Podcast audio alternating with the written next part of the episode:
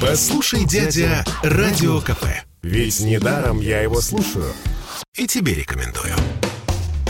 Радиомарафон. Переезжаем в Петербург. В Петербурге вместо «пофиг пляшем» говорят «пренебречь, вальсируем». 18:16 в Петербурге. Мы продолжаем наш марафон «Переезжаем в Петербург». И в нашей студии появляются авторы, во-первых, совершенно невероятных кукол. Ольга Попугаева, художник. Вот. Кукол вы можете видеть, если вы смотрите нашу видеотрансляцию. Слушайте, это вообще это заглядение какое-то просто невозможное. Вот посмотрите, пожалуйста. Вот мы попросим, покажите крупные планы каждой вот это. Куклы и каждых потрясающе. Нас. Да, вот, собственно говоря. И вот еще у меня вот совершенно потрясающий друг, очень, очень красивый. То есть, ну, просто... Нет слов. «Белая ночь». «Белая ночь» называется. Питерские, да, какие-то куклы? Конечно, питерские. Это петербургские прямо. Вот у каждой есть имя, да? Так. Я от волнения так перенервничала, что забыла, как зовут последнюю. А последняя, по-вашему, какая? Вот эта вот последняя, она была рождена в самую такую золотую осень. Ну, сейчас я вспомню. Да, но я пока скажу, что вот то, что у меня, это зимняя птица. Это очень красиво. Зимняя она птица. Такая роскошная. Да. И почему она такая? Это из-за треуголки она такая петербургская, да? Трудно сказать. Мне кажется, что мы, как люди здесь, рожденные, выросшие и напитавшие в себя всю вот эту вот петербургскую эстетику, нам от нее, мне кажется, никуда не деться. Уже не избавиться, даже если бы хотели. Конечно, бы, да? Это неизбежно. И все, что мы создаем, ну вот мы с мужем художники, мы делаем детские книжки очень много лет. Да, я сейчас тоже покажу. Это наши хранители петербургские, это Эрмиты, которых знает, конечно, каждый наш юный читатель. А Эрмиты, они кто? Эрмиты — это петербургские домовые. Они поселились в нашем городе с момента его основания, а образовался этот народец очень таким нетрадиционным, нетривиальным способом. Петр I, когда ездил в Голландию для того, чтобы овладеть ремеслами всевозможными, случайно, когда он возвращался, к нему в багаж забралось несколько европейских домовых, фэйри, гномов, эльфов. И когда они прибыли на берега Невы, они образовали семьи с русской нечистью, с русалками, с домовыми.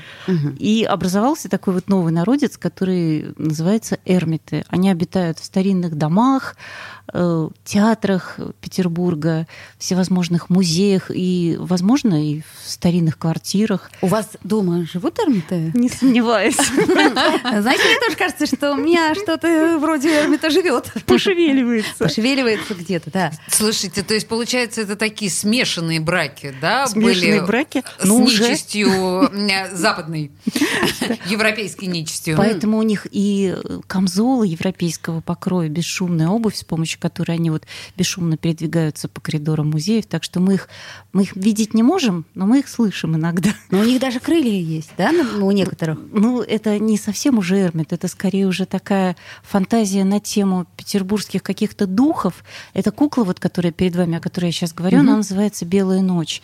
И, наверное, скорее это куклы состояния. Они не повествовательные, не какие-то вот... не исторические, да, не реальные персонажи, а это история, состояние, настроение, какое-то вот переживание, схваченное, пойманная. Например, вот эта вот, она родилась под впечатлением «Белой ночи». Поэтому она такая вся перламутровая, жемчужная, переливающаяся.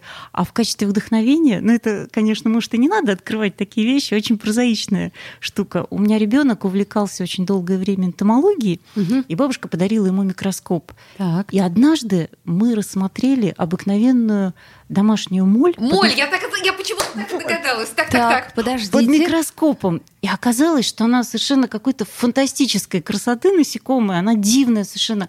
Там нежнейшие переходы вот этого тончайшего перламутра, такой модерн чистый. И прям вот жалко стало, что вот это вот, мы так к ним относимся, а на самом деле они дивной красоты.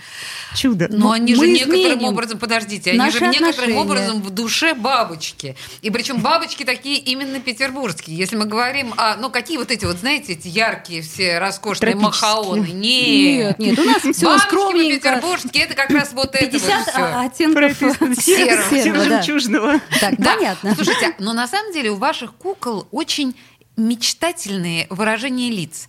А тут вот моя кукла, она еще и чуточку лукавая. Что означают ваши лица? Почему они именно таковы? На самом деле вопрос очень интересный. Вы знаете, я себе задавала его тоже неоднократно. Когда мне предложили попробовать проводить мастер-классы, я стала заниматься с людьми, я поняла, что каждый человек, особенно начинающий, он лепит свое внутреннее вот состояние себя самого, может быть, не внешне, а вот это вот суть свою. И там так заметно, вот человек настолько проявляет себя, это поразительно просто. Вот из человека видно то, что он даже не хотел бы, чтобы было видно, то, Ольга, что он хочет скрыть. Вот вы знаете, похоже, я думала, корректно или некорректно это сказать, но вы похожи на ваших кукол очень. На всех. Просто очень. Ну, разные есть куклы, очень. Может быть. И тем не менее. Ну, суть, наверное, да, от этого просто не уйти.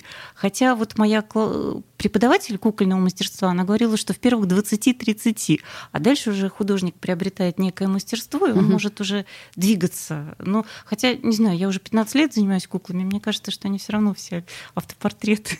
Ну, очевидно совершенно. Это очевидно. А сколько у вас примерно кукол? Извините. Ой, честно говоря, я их не считаю, потому что они же приходят, уходят, это вот такая ситуация. Они все время движутся сквозь мой дом. Вот. Ну, несколько десятков, много десятков, наверное. И что особенно приятно, вот когда меня приобретают какую-то куклу, зачастую не останавливаются на одной, и люди приходят снова. Для меня это очень трепетно. Мне кажется, это такое, как, признание такое. Так а тут смысл в чем? В том, что ваша кукла не может жить в одиночестве в чем-то доме, ей нужен партнер из своей же породы.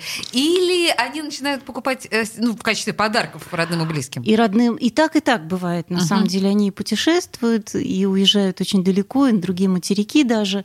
Вот. Но мне кажется, что... Трудно сказать. Наверное, каждый сам отвечает на этот вопрос для себя. Но мне очень приятно, что людям хочется еще к ним прикасаться и хочется еще их приглашать к себе в дом.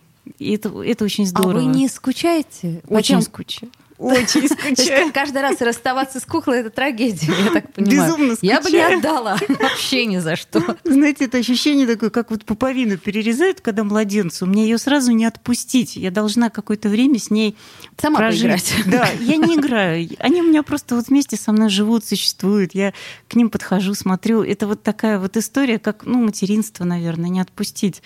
И хотела рассказать еще по поводу того, что вот они в домах живут. Это реальная история. Мы с Дмитрием уехали жить на дачу. У нас очень много животных дома живет. На даче они все остались. Там мы приехали в город буквально на денек и остались на ночь. И всю ночь мы слушали какие-то шорохи. Так. Животные были на даче, то есть шуршать некому. Окна, это открыты. Это Эрмиты. Да, абсолютно. И всю ночь я слышу, половицы скрипят. Я прислушалась, я говорю: Дим, ты слышишь? Да. То есть я не сомневаюсь, что они где-то там по дому шуршат и живут какой-то своей такой особенной, обособленной жизнью, не касающейся нас, людей. А Эрмиты, они добрые или злые? Я думаю, что все-таки как хранители, наверное, все-таки они хранят самое хорошее, доброе и светлое. Мне так кажется. Наверное, каждый наделяет их своими какими-то чертами внутренними. Но, по-моему, это что-то такое, это добрая все-таки сила. Это сила, которая хранит, оберегает. Это как оберег такой. То есть, скорее, хранители, да. Домовые. Ольга, а я хотела ближе, к такому, к земному, да, что называется. Вы сказали, что вам трудно расставаться с куклами, и есть такой элемент материнского отношения, да, что ли? А как у вас вообще случилось, что вы это стали делать? Вот как вы поняли, что это дело вашей жизни? Пришло. Это просто пришло. Как? Хотя я по образованию я график, и я всегда рисовала, и очень много рисовала. Но это была как идея фикс какая-то. Я мечтала. Я мечтала о том, что я буду делать кукол. Не знаю почему, просто я знала. А вас кто-то учил? Да, потом, конечно, я пошла этому обучаться, и очень смешная была история, когда я пришла на курсы кукольного мастерства, наконец, и... Преподаватель мой, она говорит: как же, я была уверена, что покупаю твои книжки, я знаю твои иллюстрации. Я была уверена, что ты сначала делаешь куклу, а потом рисуешь персонажа уже. Я говорю: нет. Вот так! Да. И она научила, Галина Шемякина, чудесный преподаватель, она научила всему. А идея была, я даже не знаю почему, мне кажется, в нас что-то приходит, а мы просто как транслируем это и все. У меня как-то пришло, что я хочу их делать. И они стали рождаться. И тут такое дело еще, кукла создание кукол — это такая какая-то история, такая немножко мистическая, потому что ты один раз испытав вот это вот чудо, когда из-под твоих пальцев вот из ничего, там брусок пластика, проволока, перышки, бусинки, вот гора тряпочек лежит на столе, и вот это вот прямо под твоими руками превращается во что-то живое, осмысленное, там, с глазами. Это вот мистика такая. Но это немножко колдовство, но это правда чудо. И человек один раз подсевший на это, он уже не сможет остановиться. Я понимаю, что вот люди, которые приходят ко мне на мастер-класс, они потом говорят: давай еще, и по 5 раз ко мне. Я говорю: ну я уже все рассказала всю ночь. Нет, мы хотим, потому что вот это вот эндорфины, я даже не знаю, но это магия. Магия, на самом деле. Ну, слушайте, кстати говоря, в моем представлении творческие эндорфины никто не отменял. То есть, естественно, что практически любое творчество заставляет нас некоторым образом эндорфиниться.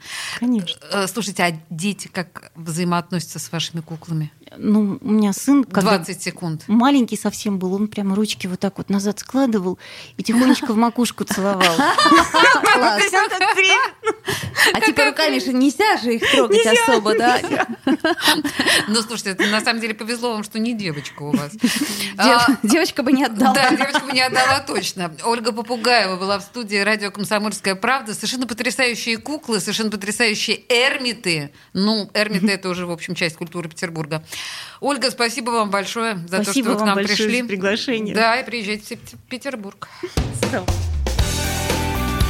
Переезжаем в Петербург.